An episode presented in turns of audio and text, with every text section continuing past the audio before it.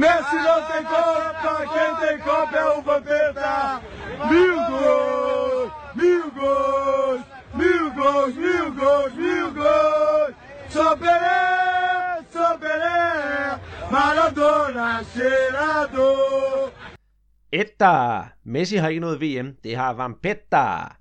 Ja, man skal lægge øre til Marner med hedder Messi, og det brasilianske publikum var, som man kunne høre i indledningen, der også klar med en masse drillerier, da den argentinske verdensstjerne og landsholdet kom forbi Belo Horizonte til den vigtige VM-kvalifikationskamp mod Brasilien. Og resultatet?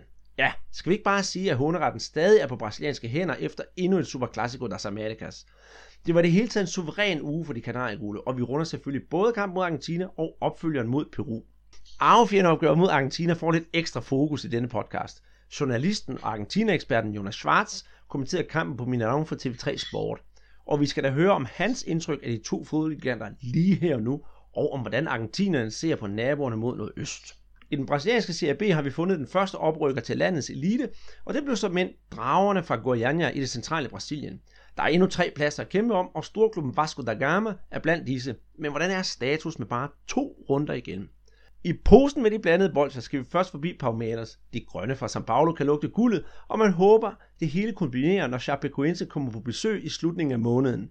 Men det bliver noget dyrere at komme ind på Arena Palmeiras. Hør om priserne til den potentielle mesterskabsfest. Sydamerikas fornemmeste klubturnering, Copa Libertadores, bliver udvidet til næste år. Men det er ikke faldet god jord alle steder. En af de deltagende nationer trækker nok stikket og lader sine repræsentanter blive hjemme. Men hvem er der tale om, og hvor i består problemerne? Titeludfordrende fra Flamengo har forlænget med sin midlertidige træner til Ricardo. Men hvad er han for en? Og hvad skal der til? Og hvad har han betydet for holdet indtil videre? Der har været spillet en enkelt kamp i denne fjerde sidste spillerunde, og den stod mellem Tom 6 kandidater fra Fluminense og Atletico Paranaense. Hør om, hvem der kom bedst ud af den duel. Vi slutter podcasten af med historien om Wellington Nem, en gut, der har været en tur i Ukraine og spille fodbold, men nu er klar til at vende tilbage til Brasilien. Velkommen til Brasserpotten, siger Andreas Knudsen og Peter Arnholdt. Velkommen her til Brasserporten. Nu er det jo en uge siden, at vi sidst har lavet noget, faktisk lidt mere. Hold da op en uge, vi har haft. Øhm, og jeg, jeg kan næsten ikke få hænderne ned, fordi Brasilien har jo faktisk vundet to landskampe her i streg. Og hvis vi starter fra en ende af, du var på stadion her sidste uge, da Brasilien vandt over, øh, 3-0 over Argentina. Jeg har glædet mig til at høre om det, Peter. Vil du fortælle om det? Ja, det kan du tro. Det var jo en fantastisk oplevelse. Altså, jeg var der jo et par timer før øh, kampen startede, og var øh, det der område ude foran stadion, og, og der var jo, der var jo høj øh, stemning. Og jeg fik jo også lært et, et par stykker af, af de der hånesange, som, som øh, brasilianerne fyrer af mod øh, Argentina. Der er den der øh, etter, etter, etter, og øh, Messi har ikke noget VM eller Copa, øh, men det har Vampeta. Og, og Vampeta, det, ham kender du helt sikkert. Jo, han er sådan lidt en, øh, øh en lidt alternativ øh, tonsertype af, af, af en fodboldspiller. Han, øh, han er efterhånden blevet 42 år. Hvis der er nogen, der kender ham, så er det måske fra Paris Saint-Germain, hvor han spillede som, øh, som midtbanespiller. Og han har også været øh, en tur i Flamengo. Han er sådan lidt øh, kontroversiel, for han har, ja, han, han har ikke været den pæneste dreng i, i klassen og på banen lige så, men ham kan vi jo snakke om en anden gang. Det kan vi nemlig, men det der er det sjove, det er, at Peter, han var ved på det hold, der vandt VM for Brasilien i 2002. Det er rigtigt, ja. Og, og de, de, de stikker jo hele tiden til, til Messi og, og det der manglende VM. Så det var jo, øh, det synes jeg var, var, var lidt sjov. Uh, og så var der en anden en, som de også brugte meget, det er den der med mil goals, mil goals. Uh, altså 1000 mål, 1000 mål. Uh, uh, og så siger de bagefter, det har Pelé lavet, det har Pelé lavet. Og så kommer den sidste, øh, sætning, og den øh, går så bare på Maradona. Øh, han er kun en, en sniffer. ikke? Og det er igen det der, den der rivalisering, der er mellem Brasilien og Argentina, mellem øh, Pelé og øh, på Maradona. Altså, hvem er den bedste af, af de to spillere? Og, øh, og, og der, der kører øh, brasserne i hvert fald en, en del på, på, øh, ja, på arvefjenden. Øh, det, det, det var fantastisk øh, underholdende. Og så øh, det med at komme ind på, på Mineirão til en landskamp, det er, det er noget helt specielt. Øh, også det der, når man tænker på den sidste kamp, de spillede øh, øh det brasilianske landshold på Mineirão, hvor de tager 7-1 til Tyskland, og så kommer de ind her og skal spille mod Argentina. Øh, vi har tidligere snakket om, at, at øh, det var modigt øh, sat af, af fodboldforbundet at lægge kampen der. Øhm, Salvador, det er jo deres lykkestadion, men, men der blev den altså ikke lagt. Men jeg skal da love for, at, at de, øhm, de fik da øh, banket det der spøgelse, 7-1 spøgelse, øh, øh, godt øh, langt væk. Altså, 7-1 vil jo altid være der. Det er jo del af historien, og man kan jo ikke øh, fjerne den. Men, men 3-0 over Argentina i en vm det er nu del af historien med Minarang, og, øh, og det, var, det var de jo rigtig glade for.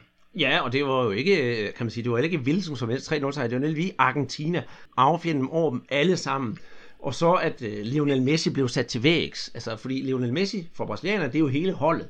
Så det var jo en, en rigtig stor dag. Og vi var jo så heldige, kan man sige, at uh, jeg pralede med på Twitter, at vi var det eneste danske medie, der havde to mand på stadion. Du var den ene, og vores gode fælles ven Peter, så, uh, som også tog nogle billeder og lagde op på vores Twitter-profil, han var også på stadion. Så det var en fantastisk oplevelse, at jeg følte mig næsten helt tæt på. Men hvordan var det så på stadion, inde på stadion? Hvordan var stemningen og den tifo, der blev lavet? Jamen, øh, tifoen, den, den fungerede jo fint. Altså, det var med, med brasilianske navn øh, skrevet, og så i, på overtribunen, kan man kalde det, og så nedunder, der var der de der fem stjerner, som, som værmarkerer et øh, verdensmesterskab, øh, som Brasilien har vundet. Og, og så ellers, jamen, der var jo, øh, stadion, det var jo det var helt klædt i, i, i gult, og, og der var lige en, en lille sektion med øh, argentinske fans også. Det var faktisk ikke ret stor, altså jeg tror, den har været under, ja, der har nok været et sted med 500 og 1000, det er jo ikke frygtelig mange, synes jeg, til, til en kamp. Det var lidt ærgerligt, jeg havde gerne set flere øh, fra Argentina øh, på, på t- tribunen. Men, men jo, der var jo der var ja, fin stemning, og, og øh, hvis vi skal snakke om resultatet nu, øhm, så, så blev den jo, ja, den blev 3-0, men, men øh, da der kom de der mål, altså det der geniale mål, som Coutinho han laver, ikke, hvor han, han øh, dribler, ja, han bliver faktisk spillet fri, øh, sådan lidt halvskævt fri af, af Neymar, ikke, og så tager han den der dribletur ind i feltet og afslutter det lange hjørne. Kæmpe, kæmpe, kæmpe jubel. Ja, ja, ja. Og så kommer det er nemlig rigtigt. Ja, nu afbryder det lige, fordi det var, det var jo et fantastisk mål, at han kan sige, han zigzagger ind der, og så på kanten af feltet, faktisk fra 21 meters afstand, der klasker han den ind. Og jeg sad nærmest og tabte underkæben og siger, hold det op, altså det, nu, nu, nu er Brasilien tilbage, hvor vi gerne vil have dem. Og man kunne også godt se, at Chichi, ja, altså, han var fuldstændig sådan Jürgen Klopp vild og rendte rundt ude på sidelinjen og jublede som en anden galning. Men det var jo bare en eller anden form for forløsning, der kom på det tidspunkt. Og så med, med, med Neymars mål i overtiden af første halvleg, så, så, så vidste man bare, jamen nu har vi dem i vores hulehånd i Argentina. Ja, det der mål til, til 2-0, det, det lukkede faktisk... Øh alle håbet fra, fra argentinerne om at, at få et, et, et enkelt point. Sådan virkede det i hvert fald. Og, og igen, det var et, øh, jeg vil ikke engang kalde det et kontraangreb, det var et indkast, som, som, som kommer op på Gabriel Jesus, altså hvor at den her 19-årige knægt, han får vendt sin modstander bort, dribler lidt fremad, og så spiller han den skråt, øh, skråt mod venstre, hvor Neymar han simpelthen øh, overløber Zabaleta og, og putter den øh, sikkert ind i, i, i kassen. Altså, Øh, Brasilien er jo rigtig god til, øh, til kontrafodbold, men det her, det var jo på et organiseret øh, argentinsk forsvar, som godt nok stod højt i banen, men, men øh, det var meget simpelt, og det var flot, øh, flot øh, gennemført. Øh, og igen, når vi snakker om Gabriel Jesus, altså det, det, de skridt, han tager i, i øjeblikket, altså det er jo det er, jo, det er jo fremragende at se, og det er jo dejligt for, for os to, ikke, som har, har fulgt ham øh, ja, næsten lige siden han var, var U20-spiller, ikke? og så se ham nu her øh, på, på det professionelle hold for Palmeiras, og så på, på landsholdet, ikke? og så bliver det jo hammer spændende at følge ham i, i, i uh, Manchester City. Ja, det... Men det, det tredje mål, det var en af Titis tro soldater, øh, Paulinho, der, der spiller i, i, i Kina, øh, hvor flere, flere har sagt, at han var færdig med på landsholdet, og, og han var med i 7-1'eren, ikke? Og, og at han spiller til Kina, det var bare med til at diskvalificere ham. Men han viste jo sit, øh, øh sit værd, og, øh, og fint, øh, fint sat op også, øh, det tredje mål. Ja, det, det gør han, og så og især, at det var Renato Augusto, den anden kinamand, og hvis man skal kalde ham det, der får sat ham op til det. Det synes jeg, det gør det bare godt, og jeg sidder nu og spekulerer, ikke fordi jeg vil forklejne fodbolden i Kina overhovedet, men hvad laver de to mænd derovre? Vi skal have dem tilbage, jeg vil gerne have dem tilbage til Brasilien, men de kan jo spille alle mulige steder det er jo så, altså, så gode mennesker, man har til at gå der. Nogle vil nok sige, at det er spild af talent, men selvfølgelig money talks, og det er jo det. Ja, og der er også den der diskussion i forhold til landsholdet. Altså udtager du spillere fra, fra de der lidt mere eksotiske øh, ligaer, Jamen, det gør, det gør Brasilien. Øh, det gør Chichi, det gjorde, det gjorde Dunker også. Og jeg var modstander af det i, i starten, men jeg skal da love for, at, at øh, der er drejet om. Altså vendt øh, 180 grader. Fordi det, det som de to øh, spillere der fra, fra Kina præsterer, det er, det er simpelthen verdensklasse. Øh, så, så lad den bare fortsætte i, i Kina for, for min skyld, og så lad den præstere for, for landsholdet. Mm. Det er, det, det er super, super godt. Og igen, når man tænker på Mads Davidsen, øh, den danske assistenttræner i, i Shanghai, han, han arbejder jo med, med ligaen dernede. Øhm, øh, jeg tror, det er Vilas Boras, han skal have som, øh, som cheftræner nu. Ikke? Men, men han siger jo faktisk, at den bedste spiller i, i at, at brasserne i, øhm, i Kina, det er jo ikke nogen af de to, vi snakker om. De har haft sådan en middelsæson. Den bedste, det er Elkersen, øh, som, som har en fortid blandt andet Sport Recife og, øhm, og Botafogo, så det kunne da være, at vi skulle se ham på landsholdet på Ja, tidspunkt. altså hvis, du, hvis uh, Henrik Augusto og Paulinho, de kun har leveret middelmål, så må han jo kunne være endnu bedre. Og nu tænker jeg også, altså Paulinho får scoret til 3-0, men bare to minutter før 3-0-målet, der har han jo en kæmpe, kæmpe chance, som altså, bliver reddet på, på mirakuløs vis af en argentiner, der kommer ind med en glidende takling. Så han kunne sagtens have scoret flere mål, og det kunne Brasilien også. Og jeg har så siden da blevet, der var en, der kom og spurgte mig sådan, jamen, hvad er der sket med det brasilianske landshold? Og hvad er det for eksempel, at Chichi gør rigtigt? Og hvad jeg synes ud fra Argentina-kampen, det var, at øh, i forhold til Dunga, så har han fået mere styr på bagkæden. Den er, den er sådan samlet sammen lidt mere ind på midten, og så er den placeret en lille smule længere frem. Og det sagde du også til mig, at øh, de ligger lidt højere op på banen, og de gør det rigtig godt. Og så med den 4-1-4-1, så har de jo nærmest sådan den Lego-klods, der forbinder de to kæder, altså forsvaret og midtbanen. Det giver også mere dynamisk flow, og, og det får det hele til at virke mere offensivt. Det synes jeg er rigtig, rigtig godt, og han har fat i det rigtige. Jeg er helt, helt enig i, i, i din øh, analyse, øh, og, og tidligere så var det uh, Casemiro, som lå på den der defensive midtbane, der som slags midtbanesweeper, og nu her så er det jo så Fernandinho, der, der har den der position, og det gør også, at, at øh, de to centrale midtbanespillere, Renato Augusto og Paulinho, at de får lavet nogle løb øh, øh, fremad i, i banen, fordi de har jo hele tiden, de har jo hele tiden øh, Fernandinho til at, at ligge og, og, og fylde, fylde hullerne ud, og så står holdet øh, kompakt.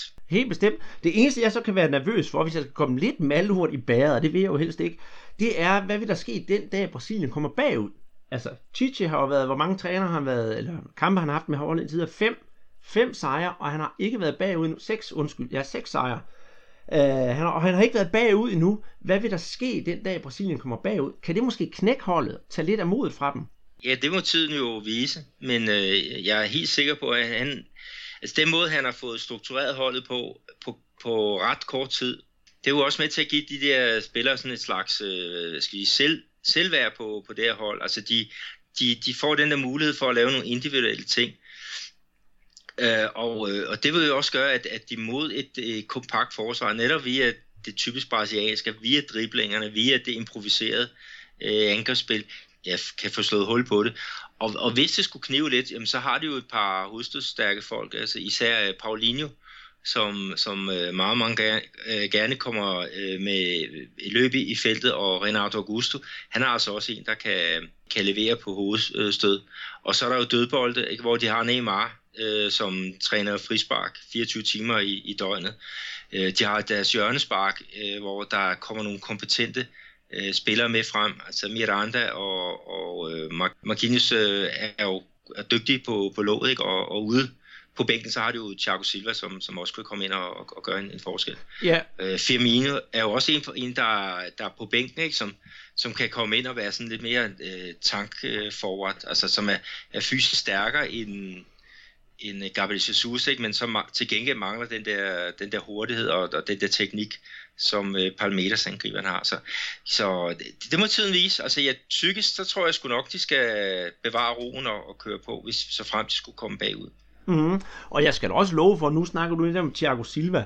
Jeg havde jo budt ham ind i startopstillingen til, til Argentina-kampen, men han blev jo så skiftet ind, hvor der ikke ret lang tid tilbage, og jeg skal da love for, at han var i, kan man sige, i godt humør. Man så, hvordan han kom ind nærmest sådan, og, som en rigtig indpisker, og nu skulle han virkelig vise, at, ja, for at sige det mildt, det tuderi fra sidst på Minadavn, det var væk. Altså, han ville noget.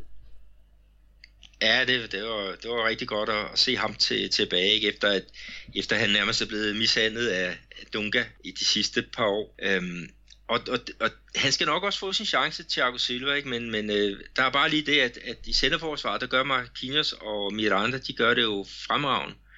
Øh, men de skal nok ryge ind i noget karantæne, og så bliver der jo plads til, til Thiago Silva. Ja. Og et af, et, et af, nu snakker vi meget Chichi, men altså øh, Dani Alves, han har jo blandt andet rost øh, træneren for det arbejde, han gør. Altså han, han er, er øh, tro mod sin øh, øh, profession, og han er tro mod de spillere, som han, han udtager. Og øh, som nu øh, Bakken øh, fra Juventus, han, han siger ikke så, så lige før Chichi han bruger mere tid på de spillere, som er på bænken, end dem, som øh, starter inden. Fordi han netop ved, de skal arbejde som et hold. Og, og hvis der er noget muren i, i krogen, og spillere, der er fornærmet over, at de ikke starter ind, jamen, så falder tingene fra hinanden. Men hvis det der, han kan få det der gruppe dynamik, altså hvor dem, der, der er på banen, de leverer, fordi de, de gerne vil det her. Og dem, der kommer på banen, de også gerne kommer ind med noget gejst og noget, øh, noget, noget energi, fordi de, de vil være en del af den her succeshistorie. Øh, så, har, så har man, ja, så er Brasilien noget rigtig langt. Et andet moment, som viser, at øh, de har fat i noget af det rigtige, altså, det var også noget øh, i starten af anden halvleg, hvor Neymar, han, i det defensive arbejde, han starter med at presse øh, Argentinas højre bak, bolden bliver spillet ind mod midten, han følger videre med der ind af Neymar, og så bliver det spillet over mod venstre bak, hvor han så øh, fortsætter sit løb, og så går han ind, og så, og så sætter I en tackling ind. Det bliver så et, et frispark. Men altså, det er Neymar, der løber fra, fra højre bak, hele vejen med over til venstre bak, og så sætter en tackling ind. Der kan man ikke snakke om luksusspillere. Det er en spiller, som, som arbejder øh, stenhårdt for, for kollektivet. Øh, så der, der, der er sket rigtig meget på det landshold, og øh, udtrykket forvandle vand til vin, det er det, som Chiche han har gjort. Det har han. Og jeg vil så sige, øh, vi snakkede også om før kampen mod, mod Argentina, om det plejer at være en, en, en voldelig omgang. Altså, fem gule kort, det var man kunne forvente, så jeg synes ikke, det var så slemt, som det plejede, og, og fjendskabet, det, der, der var ikke sådan, at der lyste blod ud af øjnene på spillerne, men det var en underholdende og øh, velspillet kamp, i hvert fald set med brasilianske briller hvis du snakker med, øh, med Jonas Schwarz også, han kan sikkert også fortælle lidt om, hvad der er sket med, øh, med Argentina, fordi at, at Bowser, øh, det måde han stillede op på i den kamp, altså han ændrer det traditionelle øh, system ikke, til en, en, et mere ja, 4-4-2 blev det, ikke? Øh, det, det virkede ikke, øh, det må man sige. Øh, og der var jo masser af folk, der, der sagde, at Bowser han burde simpelthen gå, altså ja, hele landsholdet burde indlevere deres, øh, deres opsigelse øh, efter den der kamp, men, men øh, det er jo så blevet bedre siden. Ja, det er det, og jeg skal jo, øh, nu, nu siger du det her, der har jeg den der snak med Jonas, og han kan jo for eksempel fortælle, hvad der skete efter kampen i går mod Colombia, hvor Argentina de jo, de jo så vandt, og det, det kan vi jo høre lige om lidt, når vi kommer dertil. Men øhm, skal vi tage en tur sådan 3.000 meter op over havets overflade nu? Ja, lad os gøre det. For det var jo nemlig i, uh, i går, der var jo to runder. Det var det, der var så fantastisk, at Brasilien, de var en tur i Lima for at spille mod Peru. Og øhm, Peru er jo ikke det, sådan det store hold på, på landkortet, men de 3.000 meter over ved havets overflade, det har jo altid været til gene for de sydamerikanske hold. Så Peru har en rigtig, rigtig god hjemmebanestatistik. Men øhm, for at sige det på godt dansk, den øh, sked Brasserne jo godt og grundigt på at hæve en øh, 2-0 sejr hjem. Næsten med samme opstilling som mod Argentina, dog var øh, Marcelo, han var ude på grund af karantæne, og Felipe Luis, han var inde i stedet for. Og det gjorde han jo faktisk rigtig, rigtig godt. Det, det gjorde han i hvert fald, og det er igen, når vi snakker om, hvis du skal have et stærkt landshold, så skal du også have nogle, nogle gode, gode reserver, der kan gå ind og, og løfte øh, opgaven. Sige, at øh, Peru, de kom jo til, til den der kamp med øh, nærmest, jeg ved ikke et pres om, at de skulle vinde. Altså hvis de skulle skulle op og have fat omkring den der øh, femteplads, som giver playoff til, til VM øh, 2018, så skulle de jo faktisk vinde den der kamp. Og de gik jo frisk til, øh, til, ja, øh, frisk til den fra, fra start af. Og inden for de første 10 minutter, der har de faktisk et forsøg på, på stolpen. Så der kunne det godt have, have gået galt, og så skulle vi have tjekket det der, om, om Brasilien de kan, kan klare sig, når de er kommet bagud. Men øh, Brasilien de fik øh, styr på det, og de havde faktisk øh, kontrollen. Øh, og, og 0-0 ved, ved halvleg, øh, det, det, det stod men, men Brasilien havde en til, til to øh, store chancer. Øh, så i, i anden halvleg, der kom Brasserne så foran ved, øh, øh, ved Gabriel Jesus, øh, som, øh, ja, det var et, et, et, et rent, øh, hvad skal vi kalde det, et energimål, i hvert fald oplægget. Det var Coutinho, som, som nærmest kaster sig ned og får taklet bolden hen til uh, Gabriel Jesus, som afslutter køligt. Og det sidste mål, det er så Gabriel Jesus, som er oplægger, ikke? hvor øh, han, det er sådan lidt kontraangreb, hvor, at, øh, hvor han så spiller Renato Augusto ud og øh, fri, altså kineseren, som så gør det, gør det stille og roligt øh, til, til 2-0. Og så var den kamp ligesom, ligesom lukket. Ja, altså og endnu en gang, altså vi snakker om ham før, Renato Augusto, og så igen er han i, i, i centrum af kampen. Øh, jeg skal være ærlig og sige, det var jo i nat, det blev spillet ret sent, så jeg har måttet nøjes med at se, se highlights. Men øh, en af de highlights, jeg så, det er, at de fokuserer meget på øh, Philippe Coutinho, og øh, han har åbenbart set noget Laudrup en gang imellem, fordi han gjorde da den der laudrup finde en gang imellem lige at dreje rundt om sig selv, og så snor videre. Øh, han var altså virkelig også i hopla i går. Det var han i hvert fald. Altså, han, han ligger faktisk ude i højre side i den der 4 1-4-1 øh, opstilling. Men han, han øh, får meget, meget fri øh, rolle, og, og den, som så øh, dukker op i, i den der position i, i højre siden, det er jo enten øh, Dani Alves, eller øh, i går var det først og fremmest Renato Augusto, som, som kom derop, og det i første halvleg, der har han altså øh, et, et par et par gode gennembrud, ikke, hvor det eneste, han mangler, det er lige at finde øh, Gabriel Jesus inden centralt med en, en præcis aflevering. Så der var allerede i første halvleg nogle, nogle øh, gode tendenser der i, i højre siden. Men det der med, at han, han øh, øh svinger sådan lidt rundt fra side til side, også det mål, han laver mod, mod Argentina, øh, der, der er han faktisk i venstre side, ikke? Og, og får, øh, får bolden fra, øh, den vej fra fra Neymar, ikke? og så går han ind og afslutter med højre benet. Så, så selvom han ligger i højre position, så, så er der altså jeg skal kalde det, øh, frit slag til at bevæge sig, hvor han end har lyst til, ikke? Og, og det samme har Neymar ude fra venstre position. Og det giver altså noget, noget uforudsigelighed i, i spillet. Øh, så det, det er dejligt. Jeg kan også huske det der, Andreas, vi har snakket om tidligere, ikke? med brasilianske stjerner. Ikke? Hvor mange er der egentlig? Jamen, der er Neymar, og så er der Neymar, og så er der Neymar. Sådan var det under Dunga, ikke? Men, men prøv at se, hvad der er sket nu. Jamen, de blomstrer jo alle sammen. Også, hvad kan man sige, de, de, de gamle stjerner får lov til at blomstre igen. Daniel Alves for eksempel, han viser jo virkelig, øh, ja, nu skal jeg ikke lyde vulgær, men sådan en potens nede bagved, og, og, og, og agerighed for det der spil. Og så selvfølgelig Gabriel Jesus, og øh, jamen, jeg kan jo næsten nævne hele holdet, uden at skamme mig. Ja, det, det er jo det, der er, er sket, ikke? Øh, her, efter at, øh, at Dunker han er blevet sat på, på porten. Og, og det er igen det der med, at det er næsten, næsten de samme spillere, ikke? Så, øh, og reaktionerne udefra, de, de er der jo også. Altså, den tyske landstræner Joachim Löw, han har været ude og, og ruse Brasilien, ikke? Og sige, at de har ikke noget kompleks med det der 7-1 længere. Øhm, Hummels, der, der, der spillede i centerforsvaret, også i den der øh, famøse øh, kamp på, på Minerang i 2014, han er også ude at sige, at at øh, det er, de er simpelthen tilbage på toppen, det, det brasilianske landshold. Ikke? Og sådan er der flere og flere, der, der går ind og, og, og roser. Ikke? Så, så det er jo også en, en forstærkende effekt, at, øh, at øh, de spiller rigtig godt, og respekten omkring øh, øh, brasiliansk fodbold, den er, den er jo så tilbage igen. Ja, det er rigtigt. Det eneste, jeg så kunne savne på, på holdet, nu tænker jeg på kampen i går, det er, at der måske var flere spillere fra den brasilianske liga, og sådan for at nævne kuriosum, så kan jeg jo så fortælle dig, Peter, er du klar over, at ved kampen i går, der havde Bolivia faktisk, eller undskyld, Peru, faktisk flere spillere, der spiller den brasilianske liga, end det brasilianske landshold? Nej, det var jeg ikke klar over. Altså, jeg, jeg ved godt, at Paulo Guerrero, han spiller jo for, for dit hold, Flamengo, og så er der Christian øh, Cueva, som, som uh, spiller for São Paulo. Det var ham, der brillerede her i, i sidste uge med tre assister og et mål i en 4-0 sejr over, over Corinthians. Øh, men, men det, er jo, det er jo sådan de to, jeg kender fra, fra Peru øh, primært. Det er også dem, som Chichi og alle de andre advarede mod inden kampen. Ja, og det er faktisk også kun dem. Det er sådan mere sådan en, en lille sjov ende på den her historie, netop at Brasilien har jo sådan set kun Gabriel Jesus, og det er jo en, og så har Peru dobbelt så mange netop, de to du lige har nævnt. Så de er jo også nogen, der kender øh, det brasilianske hold, og ja, jeg er jo så glad for, at Paulo Guerrero han ikke fik scoret i går. Men så må han gerne score for sit klubhold jo. Ja, det, det er rigtigt. Og der, der er også lige det der sjove, at, øh, at hvis vi snakker...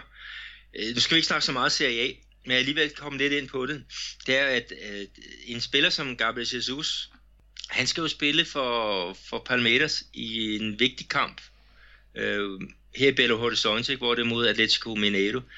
Og øh, den, ja, præsidenten for, for klubholdet, han har faktisk øh, sendt sit privatjet til, til Lima, hvor det holdt øh, klart, ikke? og øh, Øh, vi optager her, det, klokken er to, øh, hvad hedder det, brasiliansk tid om, om eftermiddagen, ikke? så Gabriel Jesus, han er i, på vej jetfly, på vej til, til Belo Horizonte, ikke? fordi at, at ham kan Palmeiras ikke øh, undvære her i den her guldkamp. Men øh, jeg har lagt øh, det der jetfly op på øh, hvad hedder Twitteren, og, og det er jo selvfølgelig holdt i Palmeiras farverne. Ja, det er, det er rigtigt. Og så kunne man jo så tænke på, om Argentina, eller om, øh, Argentina de gør det samme med Lucas Prato. Altså ikke lige fra Argentina, men Øh Atletico Mineiro. For han scorede jo går fra Argentina, og er jo også en af de her gode trækløver, Atletico Mineiro har oppe i toppen med Fred Hobinho og Lucas Prato. Men øh, lad det nu ligge. Skal vi øh, videre i teksten? Ja, lad os gøre det. Jo, jo, jeg skal lige ind på det der med, at, at uh, her i, i aften, tirsdag, nej, øh, onsdag, der spiller America Mineiro mod øh, Flamengo. Og øh, der er det, det sjove, det, at jeg har lige øh, været hen og hentet billet til det. Og øh, den er blevet rykket til Mineron, altså det store stadion med plads til, til 60.000. Og der er kun én langside, der er reserveret til hjemmeholdet. De tre andre langsider, de, eller ikke langsider, de tre andre sider, de er reserveret til, øh, til de her flamingistas. Så øhm, man forventer, at der kommer omkring øh, 30.000, ikke, hvor i hvert fald de ja, 25.000, det er nok øh, de der røde-sorte gæster. Mm, og igen kan vi jo så prale at sige, der har vi jo to mand live til at dække kampen. Dig, Peter, og så vores gode ven, Peter, også. Skal I, jeg skal lige høre, skal I så sidde der på den grønne side med Amerika, eller skal I sidde blandt flamingo-tilhængerne? Jeg ved, at Peter han er flamingo-tilhænger, men jeg har også set ham i være iført en grøn Amerika-trøje. Vi tager den der position over blandt, øh, blandt gæsterne, øh, og jeg glæder mig til at, at snakke med nogle af, af fansene, og øh, øh, altså Amerika, de har jo ikke nær så mange fans som, som Flamingo, altså de hiver jo 1-2.000 tilskuere til, til deres hjemmekampe. Men, men altså, når Flamingo kommer, ikke, så, så, er der, så er der basis for at sælge billetter. Og billetter koster øh, omkring 100 kroner. Øh, der er simpelthen en enhedspris her i, i aften, øh, til aftenskamp. Og, og det, det er rigtig, rigtig godt. Så vi, vi kommer til at sidde godt, men til en relativt billig penge. Ja, men øh, det bliver hyggeligt, og det skal jeg love for, at vi skal nok få dækket den til næste, til næste podcast. Og jeg håber, du vil tage nogle billeder derude, så jeg kan få dem lagt op på vores Twitter-profil. Det kan du tro. Jeg skal nok øh, knipse løs. Det er bare i orden. Inden vi kommer til at forgribe os alt for meget i fremtidens fodbold, så skal vi lige vende tilbage til landsholdet. Fordi der er jo som sagt spillet 12 runder i den her kvalifikationsturnering nu.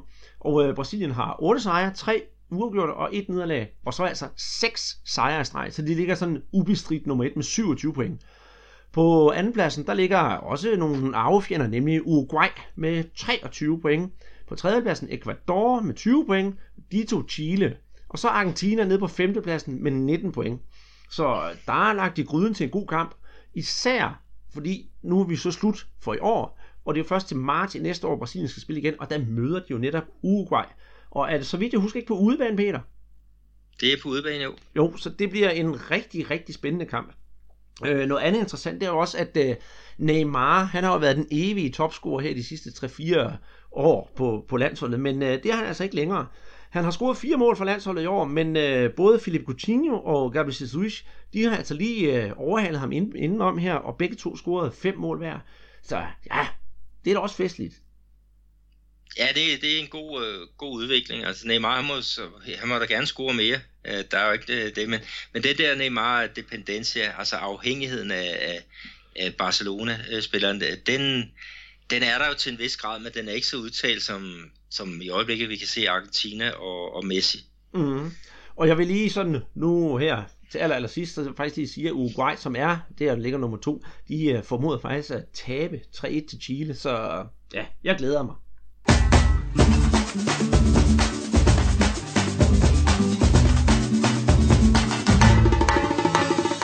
Efter 3-0-sejren over Argentina er det jo oplagt at tage en snak med en, der kender argentinsk fodbold ud og ind. Jeg har haft fornøjelsen at ringe til Jonas Schwartz, som hvis roligt kan siges at være en øh, Argentina-ekspert på fodbold angår.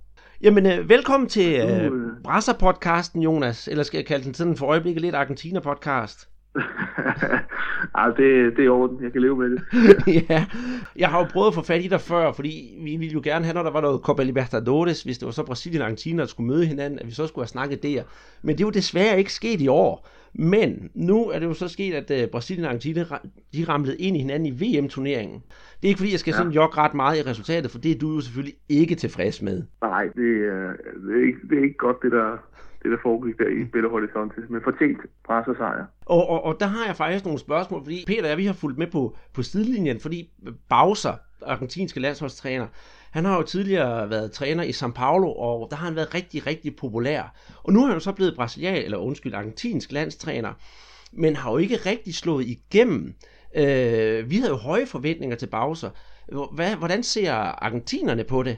Jamen, de er jo meget skuffede over det, som han har, har leveret. Altså, det ligger jo fast, at han ikke var fodboldforbundets første prioritet, da de skulle have en ny træner, efter at uh, Tata Martino han sagde op i forbindelse med alt det uh, kaos, der var omkring. Blandt andet det, der fik uh, bære til at flyde over for Martino, det var omkring uh, OL-holdet og udtalelsen om, om hvem skulle stå i spidsen for det, og skulle han være uh, træner også for det, eller hvordan der ville ledes. Og der var også mange andre ting i, fodboldforbundet, fodboldforbundet der gjorde, at uh, Tata Martino, han, kan, han simpelthen ikke gad mere. Og, og, og, og det har jo været kaos, og det er stadigvæk et kaos i, i fodboldforbundet. Det er også der i man skal se øh, en af baggrundene til, at argentinsk fodbold, ikke kun landsholdet, men også bare sådan generelt fodbold i Argentina, virkelig er i knæ.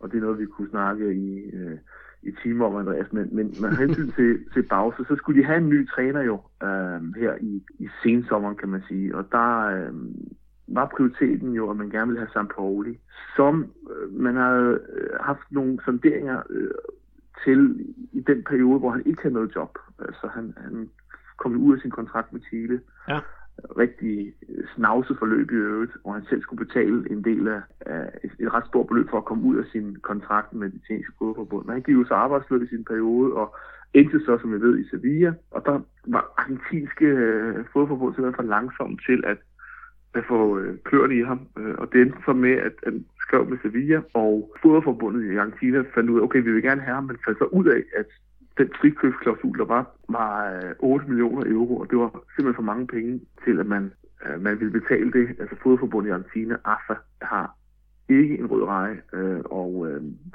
man valgte så øh, at, at gå efter en billigere model, som der også blev øh, omtalt, ikke? at man skulle finde en, som, som selvfølgelig var en dygtig træner, øh, men, men som ikke kostede for meget at få, øh, få ind i jobbet. Og så kigger man mod Bausa, som, som du selv siger, har leveret rigtig, rigtig fine resultater øh, med, med forskellige klubber i selvfølgelig Argentina, men også været dygtig i, i ekvadoriansk fodbold blandt andet, øh, men også i selvfølgelig nogle, nogle store klubber i Brasilien. Lige præcis. Og det der så handler, øh, det, det ender så med, at man får fat i Bausa, fordi han er billig at få ud af aftalen med Sao Paulo. Også fordi han selvfølgelig er dygtig. Det, det handler ikke, jeg skal ikke sidde her og sige, at han, han, har, han, ikke, han ikke har nogen trænerlicens, for det har han selvfølgelig, men men han har bare aldrig været den her, øh, den her type træner, som de argentinske fodboldfans og, og, og også medierne har sagt, okay, han har, han har materiale til at være argentinsk landstræner. Det, det, det er bare et godt billede på, hvor argentinsk fodbold befinder sig, at det ender med, at det er et pardon Bausa, som bliver landstræner. Altså det er ligesom mange argentinere fik en, en eller anden fornemmelse af, okay, det sgu her, vi er. Ja. Det Bausa, er det virkelig Bausa, der bliver landstræner for vores hold? Altså, det, hvis du ser listen af dem, der har været der, og dem, som man gerne vil have til at få jobbet, altså det er jo klart, mange snakker om Simeone. Øh, ham vil rigtig mange gerne have, og han bliver også landstræner på et tidspunkt. Der var San Paoli, det var nogle helt andre navne, der var i spil. Og så ender man med Bausa. Det er sådan et godt billede på, at det er der, argentinsk fodbold befinder sig, altså organisatorisk, men, men men, men også det økonomisk, kan man sige. Ikke? Det er ham, man kan få. Mm. Men nu som sagde, at Peter er jo rigtig glad for, for han gjorde det jo godt med, med San Paulo. Og, øh, og for eksempel, da han vandt jo Copa Libertadores også for et par år tilbage, så vi tænkte, det kunne da kun være et, et scoop. Og vi kan jo også se i brasiliansk fodbold, at efter Bowser er forsvundet fra San Paulo, så ligger de og roder rundt nede på en 10. plads, og skulle faktisk ja, de havde jo regnet med, at de skulle ligge og kæmpe om Copa Libertadores i år, men det, det skete jo ikke, og de nåede jo også med Bausa frem til semifinalen i Copa Libertadores. Vi kan jo ikke forstå, Peter og jeg, at, at det er gået så skidt, efter han kom til Argentina, men øh, nu har du så givet en god forklaring. Men, jamen, det kan vi sige, altså, øh, der er også kæmpe forskel. Altså, du tænker på, det her det er det største job. Du øh, er jo selv vild med, med en fodboldnation, hvor fodbolden er, er alt.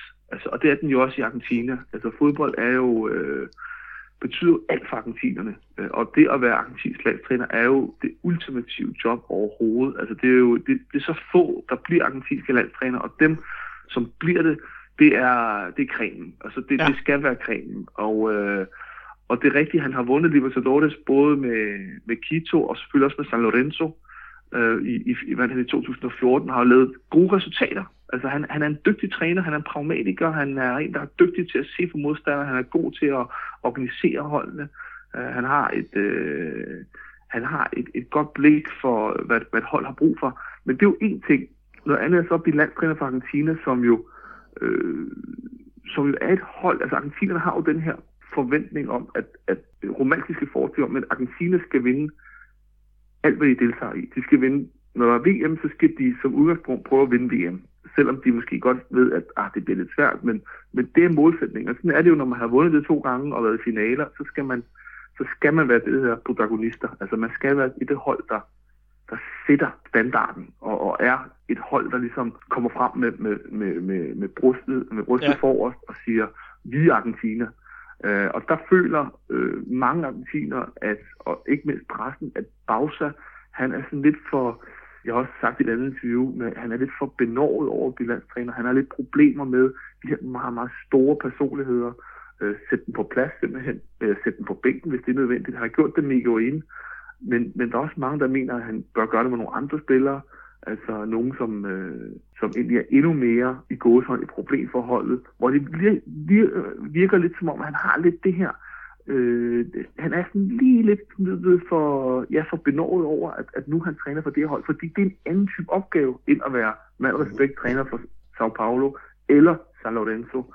Øh, altså, det, det, det er et specielt job, hvor du er på et helt andet øh, pres, øh, og, og, og der bliver lagt meget mere mærke til, hvad du, hvordan du agerer over, ikke mindst over for spillere, over for presse, øh, fordi det er et job, hvor du har med de her kæmpe, kæmpe egoer at gøre, og, og, og personligheder at gøre, som jo er på det argentinske landshold. Og der mangler de lidt, tror jeg, øh, argentinerne og, og pressen at se for ham, at han, han, han ikke bevæger sig sådan lidt rundt i den her, øh, i den her manese, lidt som en, en, en elefant i, i, i, i glasbur, ikke? Altså han, han kan ikke rigtig finde sig til rette, og han fitter det rundt i øh, opstillingerne og prøver at, at, at, at, at ligesom falme, sig frem til en eller anden form for, for, for taktik og, og udgangspunkt. Og jeg tror, der er mange, der mener, at, at han er for... Ja, det, det, det, det virker som om, han sådan, lidt som man også øh, ser hos, øh, hos, hos nogle trænere, at de sådan, bliver sådan lidt øh, ja, øh, overrasket over, gud, jeg, jeg, jeg skulle blive træner for den her klub. Altså ja. David Moyes i Manchester United for nogle år siden. Altså det her med, at hold op, det er godt nok voldsomt, at jeg lige pludselig er manager for United. Altså der skal du bare gå ind og sige, hallo, jeg er chefen. Og Argentina er jo et, et, et, et et macho-samfund, og, og de vil gerne have deres ledere ligesom er tydelige i deres, i deres måde at agere på, og der ja. føler mange, at han sådan væver lidt for meget. Mm. Men, øh, men, men så for at vende tilbage til hans præcision, nu har han jo haft nogle, nogle kampe, hvor han har tabt, og selvfølgelig det der med Brasilien, kan man sige, det kulminerede lidt, fordi hvordan, øh, hvordan følte man som, nu, nu vil jeg tillade mig at kalde dig for argentiner, hvordan følte man det bagefter sådan en kamp? Et er at tabe til Venezuela eller Peru, det er jo bare frygteligt, men at så tabe til, altså Brasilien, som Argentina måske føler måske lidt en storbror, fordi de har jo fem verdensmesterskaber. Jamen altså, det er øh, ingen tvivl om det, og argentinerne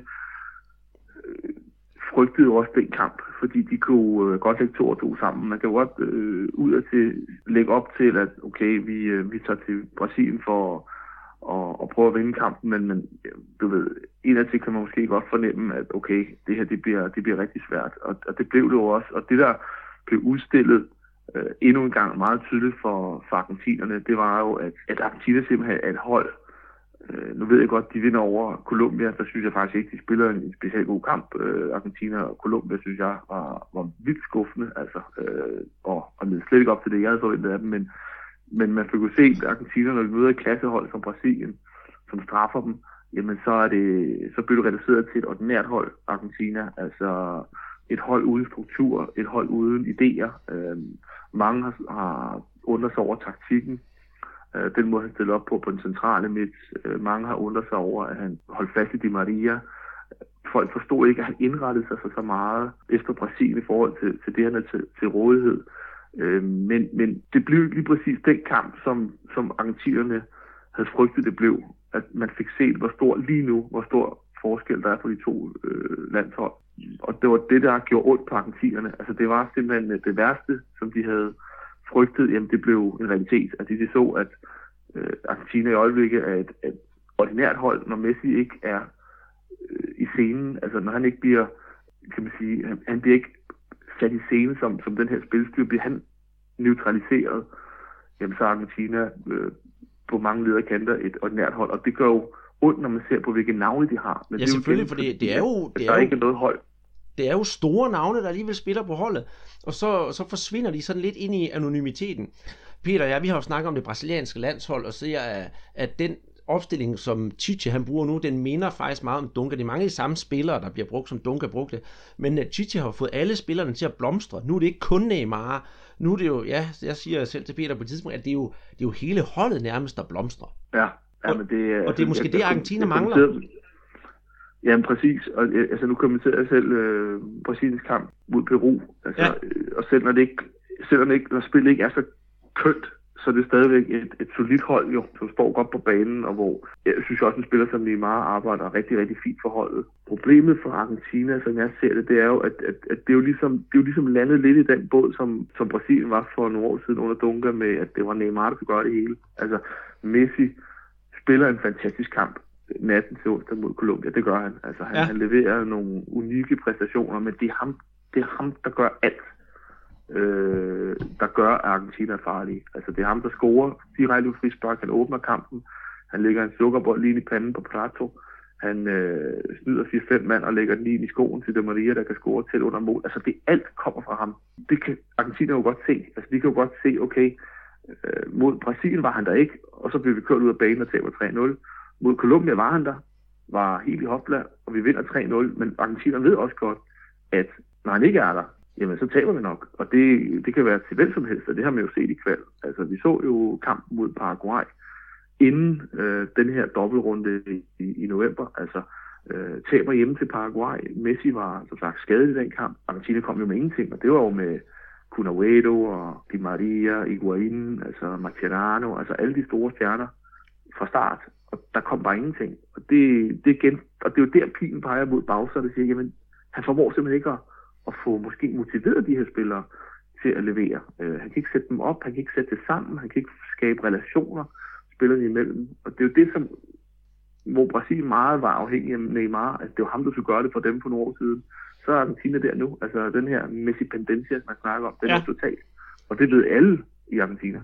Nu har de jo så en, en, øh, en, en tre måneders tid, fire måneders tid til at finde melodien igen. Og næste øh, udfordring for Argentina, det er jo Chile.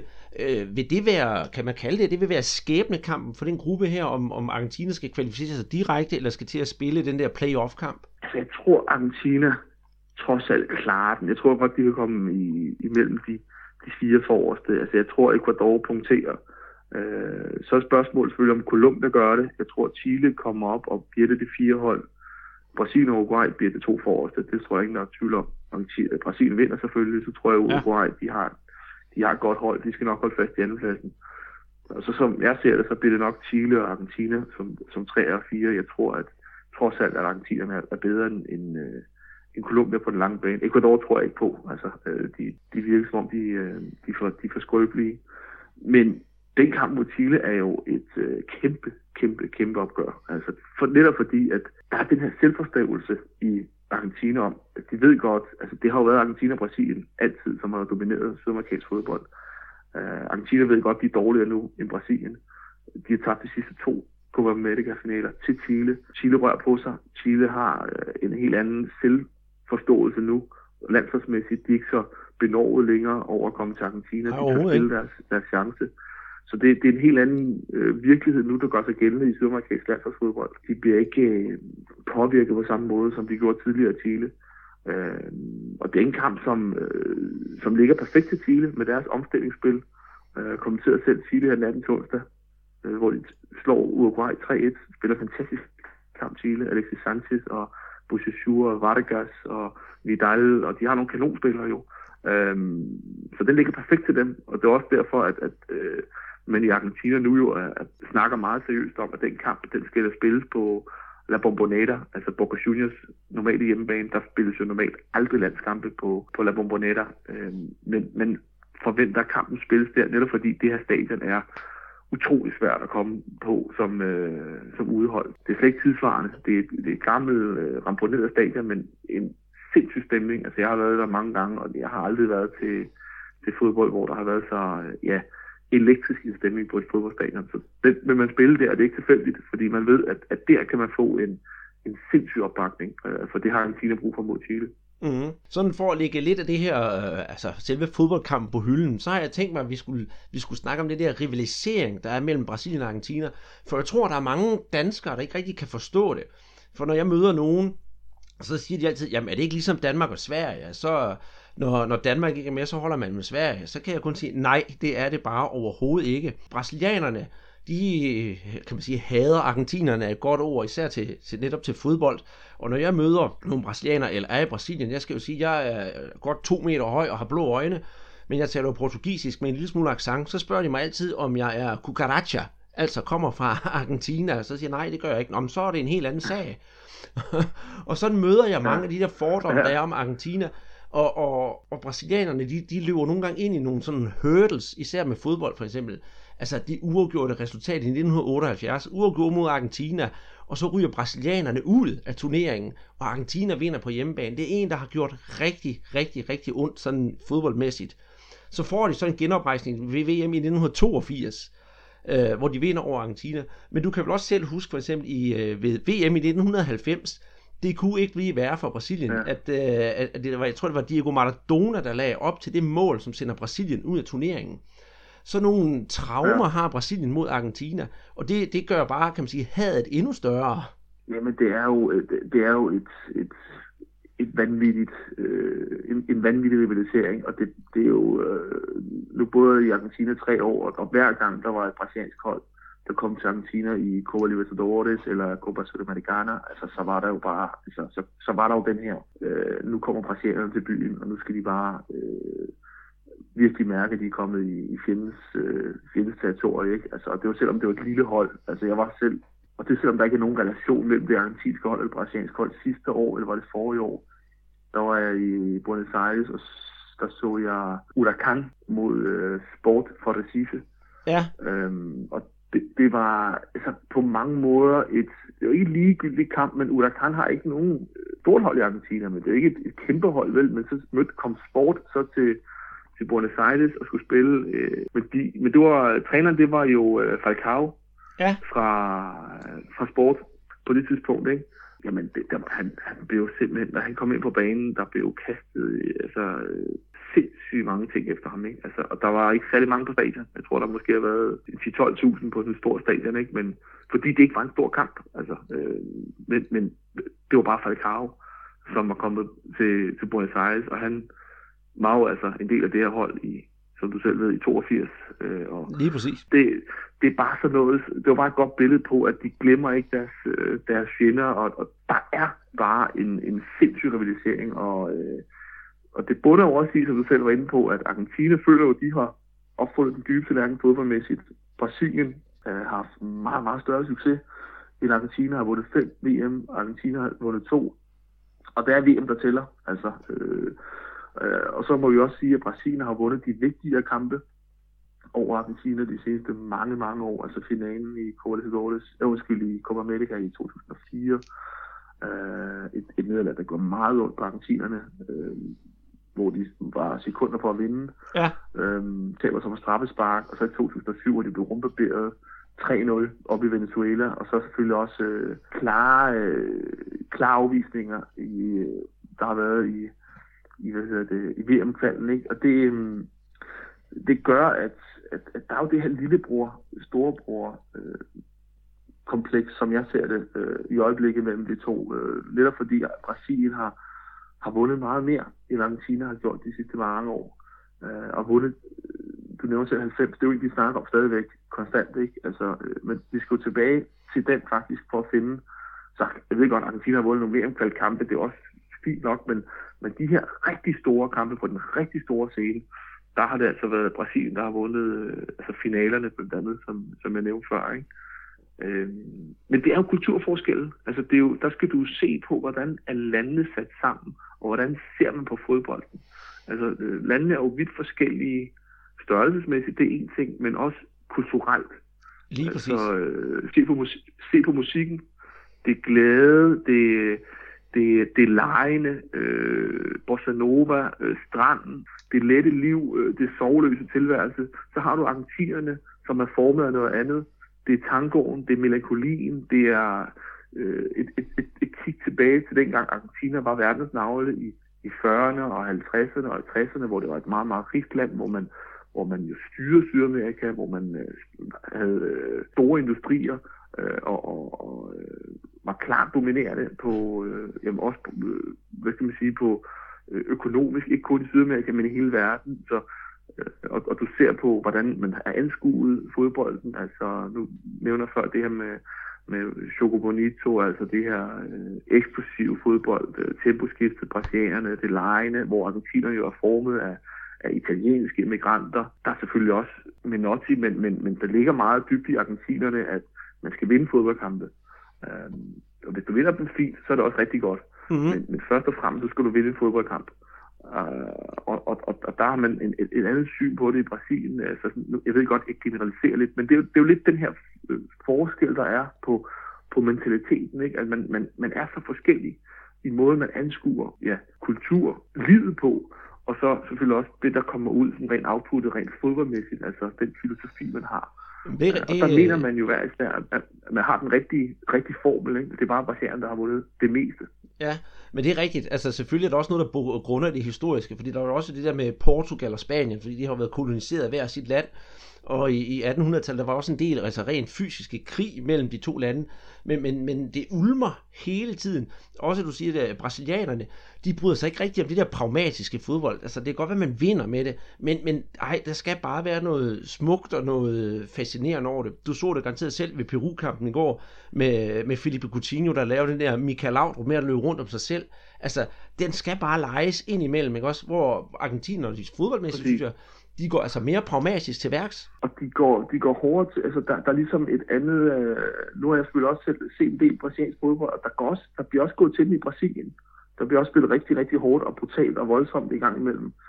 Men, men øh, der, er, der er en, en, en, en, det virker som om, at, jeg ved godt, det er meget firkantet sagt, men, men det virker på mig som om, at, at, at det ligger stadigvæk dybt i, i den brasilianske spiller, at der skal lejes. I, I hvert fald, at der skal være et råderum til det hvor man i Argentina øh, selvfølgelig også gerne øh, vil have gode spillere, og har fantastisk gode tekniske spillere, men, men de er ligesom opdraget på, på en anden måde i forhold til, at resultatet er det vigtigste. Ja.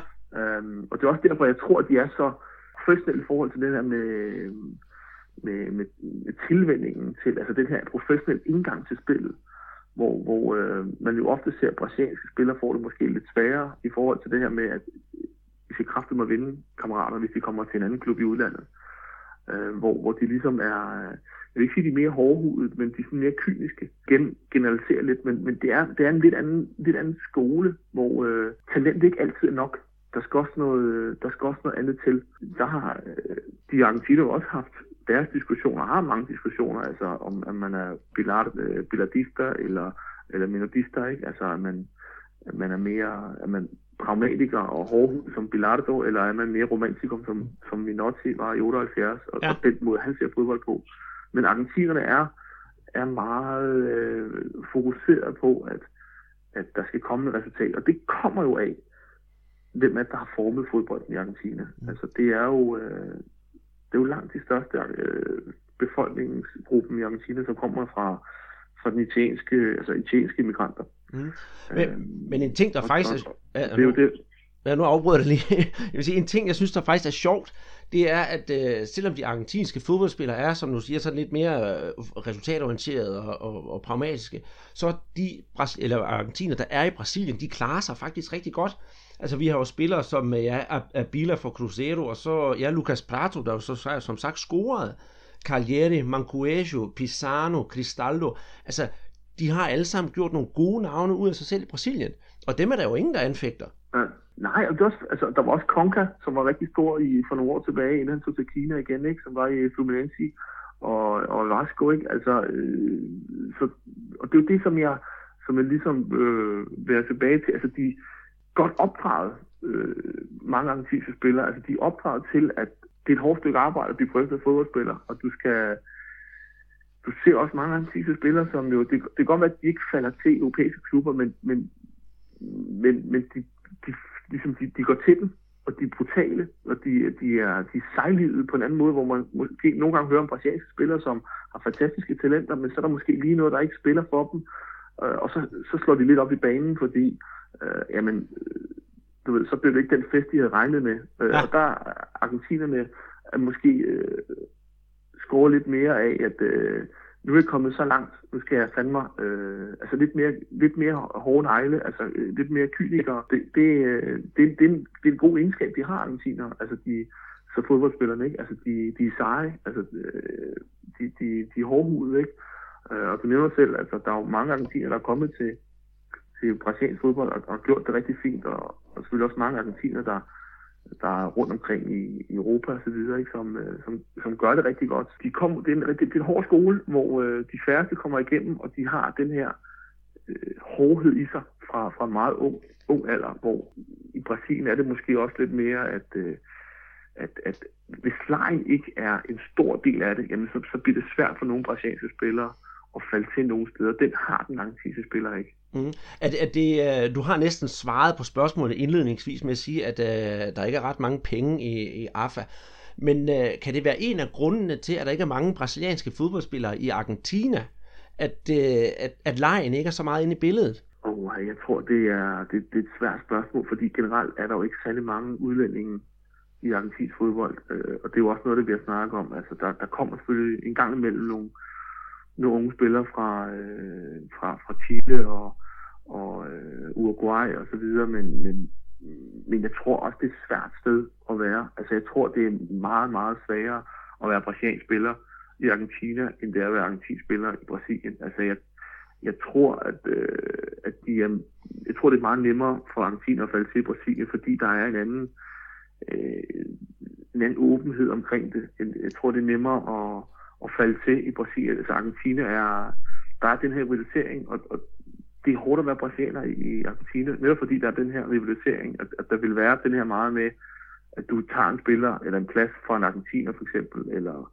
altså de er jo, det er jo et svært sted at komme til som øh, generelt som udlænding, altså ikke kun øh, på fodboldmæssig forstand. Altså, øh, de, er meget, øh, de er meget stolte over vores land, Argentina. Øh, det er, øh, tror jeg, øh, der er noget økonomi i det selvfølgelig, men, men der er jo nogle argentinske klubber, der ville kunne have, have råd til at hente nogle gode spillere i Brasilien. Jeg tror ikke, de gør det, fordi det vil afstedkomme for meget, for meget uro. Altså mange argentinske fans vil simpelthen sige, hvorfor skal vi dog hente en brasilianer, øh, når vi har gode nok spillere i vores øh, inferiores, altså i vores egen øh, ungdomsafdeling. Det er, tror jeg også, der er også noget politisk i det. Jeg tror simpelthen, det er for svært for, det vil være for svært for, for lederne at overbevise fansene, og vi skal have en brasilianer. Og så tror jeg også bare, at det, det vil være rigtig svært for den brasilianske spiller at, at, spille i argentinsk klubfodbold. Mm. Ja, og jeg tror, det er nemmere for, for brasilianerne, fordi der, der, er, der er så mange, kan man sige, at øh, og de hiver jo også bare øh, spillere ind, generelt fra Sydamerika, ikke også? Øh, ja, fra Peru og fra, fra Chile, også fra Colombia, så Argentina, så for dem er det måske nemmere. Det tror jeg, altså det, det virker som om, at det er sådan mere, øh, hvad skal vi sige, det, det er ikke så betændt et tema i, i Brasilien, om man køber en argentiner, eller det er en ecuadorianer, eller, altså det, det, så længe det er en god fodboldspiller, så er det fint. Øh, der tror jeg i Argentina, at det er, der ved jeg, at hvis du er en klub i Argentina, og du, du skal have en ny spiller, for det første, så vil fansen gerne have det en argentiner, fordi det, det er det, de kan identificere sig med. Men, men det er meget nemmere for en præsident i en klub at sige, at vi bruger nogle penge på ham her, den gode kolumbianer, end det er for ham at sige, at vi bruger penge på den her gode brasilianer. Mm. Og det handler om øh, helt klart om den her rivalisering, der er mellem Brasilien og Argentina. Øh, og så det her lidt øh, latente ned, øh, mindreværdskompleks, som Argentina har til brasilianerne. Netop fordi, at det er Brasilien, som har tegnet butikken. Det er Brasilien, der har vundet. Det står 5-2 i VM, ikke? Vil sige, Argentina, de, der, et sted, de kan manifestere sig, og de kan vise, de er bedre end brasilianerne. Det er jo blandt andet gennem deres klubfodbold, og det er også derfor, at Libertadores er så stort i Argentina, altså hos, de, hos klubberne, ikke? at der kan de i hvert fald på klubplan vise, at, at de er bedre end, end brasilianerne ved, ved, at, ved at slå dem, og der, der er det bare vigtigt, det med argentinske spillere. Ja, og der kan jeg så fortælle dig, at øh, Argentina har jo flere sejre, altså Copa Libertadores sejre, end brasilianerne har, og det er altså også noget, der går brasilianerne på. Jamen det, tro mig, det er noget, de, øh, de går meget op i, i Argentina, ikke? Altså, at, at der, der er de stadigvæk øh, dem, der fører den, den, øh, på den konto, ikke? Det er, det er en af de højborg, de har tilbage, og den, den værner de om. Ja, øhm, her så nu skal vi til at afslutte, så tænker jeg, at jeg vil høre om, øh, om Peter, han fortalte, at han gik til kamp mod øh, Brasilien og Argentina her, der var brasilianerne i gang med at lave en masse sådan festlige smedesange, øh, blandt andet med, at øh, de havde ikke verdens bedste. Det, øh, Argentina, de havde kun en, der sniffede kokain, så kan du selv gætte til, hvem det er. Øh, har, har Argentina også det samme om brasilianerne? Ja, meget. Altså, øh, meget. Altså, det er, det er jo noget, som hvis du tager rundt til... Jeg ved ikke, om du kan huske øh, den her sang, øh, øh Brasil de Cime que se siente, øh, en casa tener du papa, altså den her sang, der kørte hele hele VM 2014, hvor øh, Argentina havde den her øh, gamle pop, øh, popsang, som de så har lavet, hvor de lavede deres egen, øh, øh, deres, egen tekst til, hvor det jo bare handlede om, at, at Brasilien øh, var kommet til Brasilien, og det nu var, var, hvordan det var for Brasilien nu, at far var kommet, var kommet øh, ind i deres hus, og ja. den kørte meget på, at, øh, at øh, Maradona selvfølgelig er større end, end Pelé, og at øh, Canita han scorede det mål i gang i, i 90, og at Messi han, øh, han vil vinde øh, VM for Argentina. Altså sangene og hele den folklore, der er omkring sangene, fylder jo utrolig meget på, på argentinske stadions, og øh, det er også det, der gør det fantastisk at komme til fodbold i Argentina. Det er jo netop de her sange, og der øh, får den altså ikke for lidt, og øh, tekstmæssigt er vi også ude i et univers, som, øh, som ikke er for godt at, at gengive her på, på podcasten, men det er jo, øh, den får ikke for lidt, hvor øh, alt bliver, alt bliver bragt i spil. Ikke? Og det er jo det er jo en del folklore, der er mellem de her to lande, hvor du også selv siger, at i Brasilien er der også den her øh, ja, kreativitet, skal vi kalde det, hvor man jo, det kan vi godt den kalde det. igennem for, for, for svinet, for svinet øh, rivalerne. Ikke? Og sådan er det jo også i, i Argentina, hvor, hvor der også virkelig er mange øh, skal vi kalde det, øh, farverige sange. Jeg synes, at vi kom rigtig godt rundt om, øh, om sådan lidt Brasilien og mest Argentina, men det er jo også øh, dit turf, jeg er inde på i den her, den her forstand. Er der noget, du sådan vil sige afslutningsvis?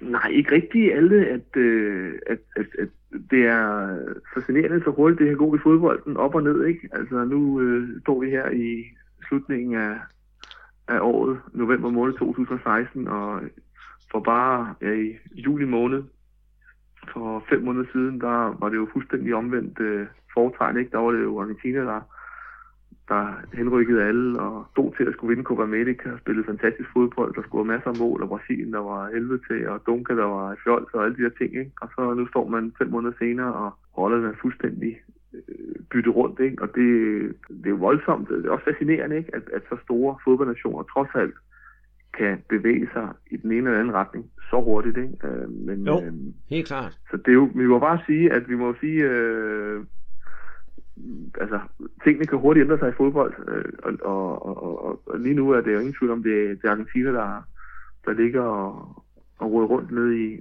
i randstenen, ikke? og så øh, handler det jo også om for Argentina hurtigt at få, få styr på, på fodboldforbundet, fordi det er der, hvor øh, den helt store baggrund ligger til, at tingene er, som de er i fodbolden. Mm.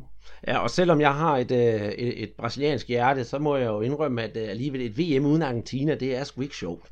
Ej, det, det, det kan ikke, det kan ikke øh, være det samme. Altså, det, det hører, det hører sammen, ikke? Altså, øh, og jeg, jeg tror nok også, altså, at de skal nok også klare den. Det, det er ret overbevist om. Altså, de, man skal heller ikke undervurdere den, den, øh, det DNA, der er i den argentinske fodboldkultur og fodbold, øh, mentalitet. Altså, de, øh, de leverer, når de skal, og det, det gjorde de også i 2009 under Maradona, hvor de også var øh, helt ude i tårne, ikke? og med det yderste fik, fik kravlet op på fjerdepladsen. Øhm, og øh, det, der, der fandt de nogle af de ting frem, som jo man, man bare har i sig, når man er en stor fodboldnation. Altså man, man trods alt har, øh, har opbygget så meget, øh, så meget hårdhed, og du skal jo heller ikke undervurdere det pres, som spillerne er på på landsholdet. Altså det, det er fuldstændig vanvittigt, ikke? Altså nu har de jo lavet øh, den her pressestop, ikke? Altså de vil ikke udtale sig til pressen. Det har jo været fuldstændig vildt at følge den øh, hits, der har været fra den antiske presse mod landsholdet efter Brasiliens kampen. Mm. Altså de er jo blevet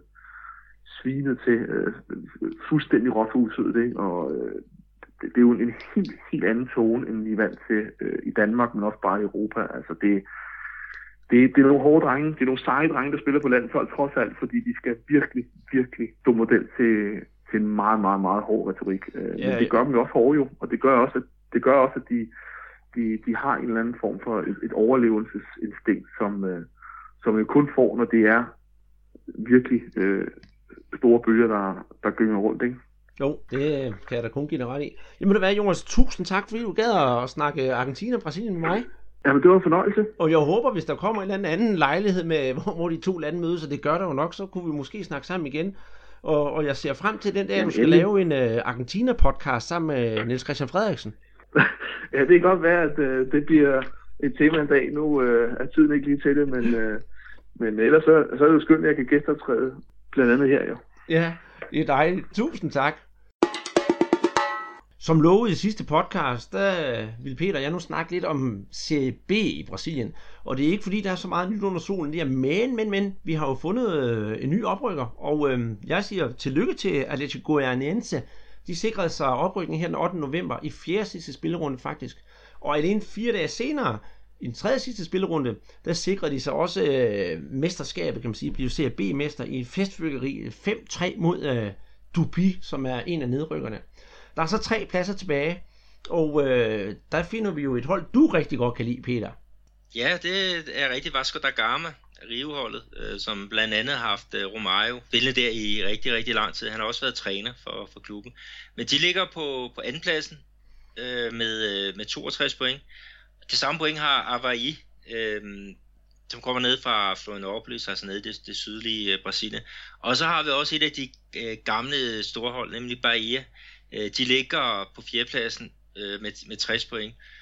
Og øh, ja, der er to spillerunder igen, ikke? og vi kan sige, Vasco og Avaif, hvis de får en sejr, så er de øh, sikre. Øh, hvorimod øh, Bahia, de skal nok have, have øh, ja, 3, 3 til 4 point for at komme op. Fordi lige under, tre point efter Bahia, der, der er der to hold, der, der følger trop. Det, det er der, det kan lige så hurtigt Nautico, Londrina, og, Nautico og Londrina. Og Nautico, det er jo faktisk også i de her gamle, gamle store hold, som jeg snakker om, op for det nordøstlige Brasilien. Og jeg har jo flere gange sådan været lidt ked af, at der ikke er flere nordøstbrasilianske hold med i ligaen. Og, det, og de ligger jo her i, i den næstbedste række, altså både Bahia og, og Nautico og Ceará for eksempel. Men det bliver en rigtig, rigtig spændende afslutning. Men når man sådan kigger på den næstbedste række, og det må du give mig ret i, Peter, som, som Vasco-mand, det er, at øh, jeg havde jo faktisk regnet med, at Vasco de allerede havde vundet den næstbedste række her for 5-6 runder siden, og bare havde cruiset sig igennem næstbedste række. Men der har altså været et slingerkurs undervejs. Ja, de har tabt øh, mange kampe her i, i løbet af de sidste, jeg tror det er øh, to måneder. Og jeg, jeg så den selv øh, spille mod Avaí. En kamp, som øh, endte 0-0 øh, der på det gamle stadion, som Januario. Ikke? Og, og de har, de har, de har suverænt det, det, det bedste hold, den bedste trup. Men øh, jeg tror bare, de er gået lidt i, lidt i hi i, i troen på, at det, det, ja, kampene ville blive vundet af sig selv, men, men øh, sådan er det ikke. Det er en benhård turnering, den her øh, Serie B, ikke? Og, og den er landstækkende, så der er masser af, af rejseri, øh, så man, man kan ikke tillade sig at, at slappe af. Øh, Vasco, de startede jo sæsonen sidst, øh, den her sæson med at blive rivemester, ikke? og der har de jo også brugt en masse energi på, på det. Og det, det er måske det, der øh, som de betaler af på øh, lige, lige her nu. Fansen er i hvert fald godt utilfreds, fordi deres selvopfattelse det er, at, at Varsko i CB, det er en skandale. Og at man så ikke, ikke engang kan vinde CB, det er, det er ja, ekstra peber i, i såret, hvis man kan sige det på den måde. Jamen, det... Men, men i forhold til danske spillere, Andreas, så Londrina, øh, de har jo en, en øh, god kending øh, med på deres hold af, af dansk fodbold. Ja, jeg skulle lige tænke lidt over nu her, så er det ikke vores gode ven øh, Bruno Batata, kartoflen, som jeg tror, vi snakker om i aller, aller første podcast. Øhm, han har jo spillet i Danmark, jeg kan faktisk ikke huske, hvor det var henne. Kan du ikke lige reminde mig på det? Det var i Brøndby. Det er, det er nemlig rigtigt. Og øh, han er i, i Londrina, men det bliver desværre ikke til så meget øh, spilletid for, for øjeblikket. Men øh, en anden en, der, der får spilletid og, og laver den ene kasse efter den anden, det er faktisk øh, Felipe Garcia, den tidligere Næstved-spiller, som vi har snakket om også. Han øh, har altså hamret 13 kasser ind for Brasil de Pelotas i den her, i den her turnering her.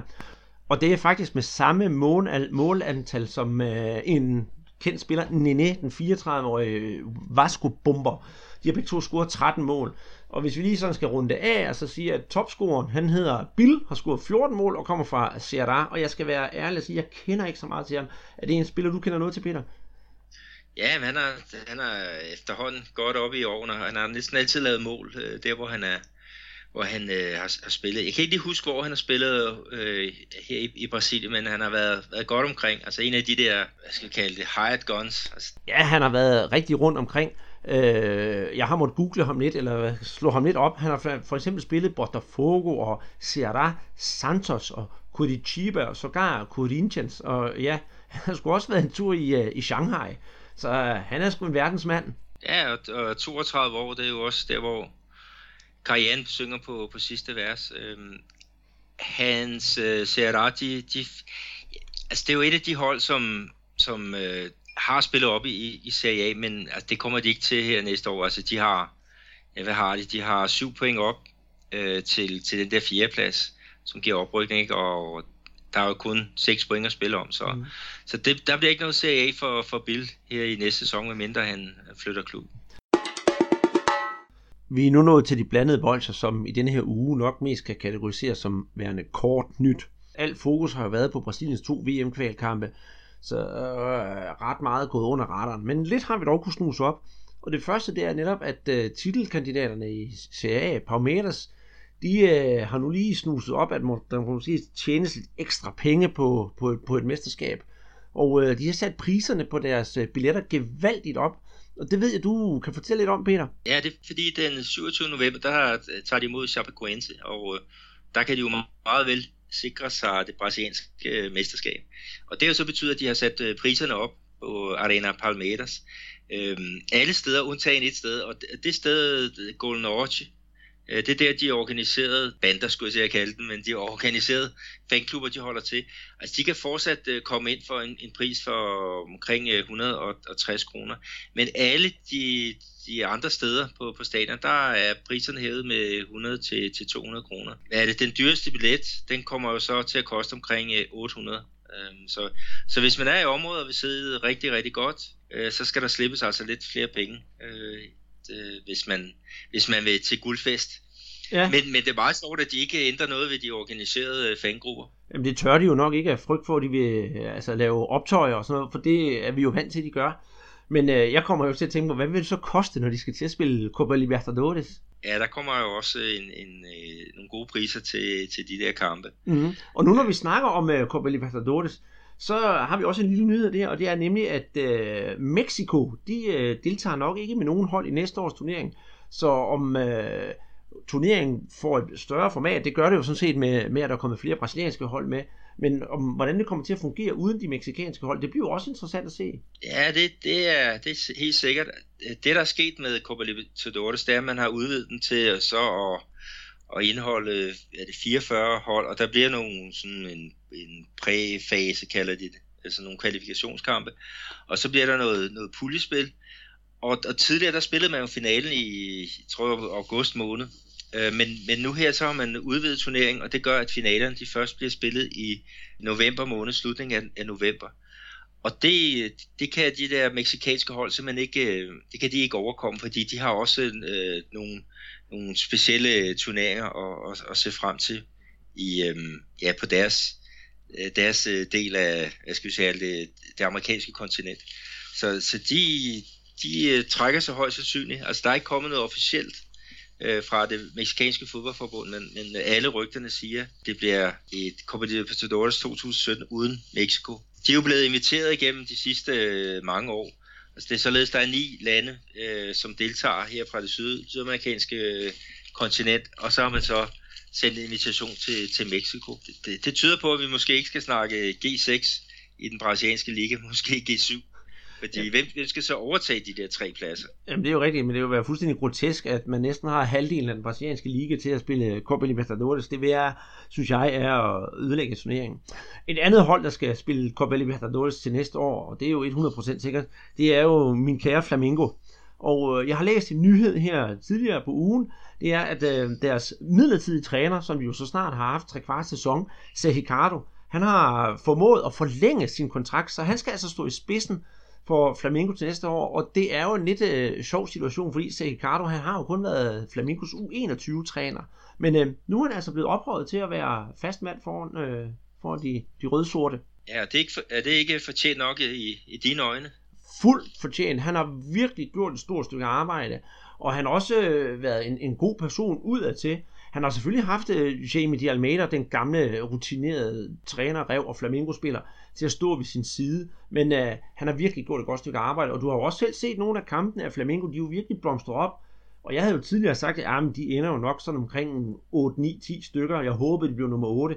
Men at de spiller mere mesterskabet, og potentielt kan vinde, jeg tror det dog ikke længere. Det er jo virkelig flot, og det er bestemt hans store fortjeneste. Ja, jeg skal jo se den her i, i aften. Øh, og, og det er jo også, vi snakker om det der med at, at, at være træner for et hold, der har sådan nogle profiler, egoer som, som øh, Paulo Guerrero og øh, Diego.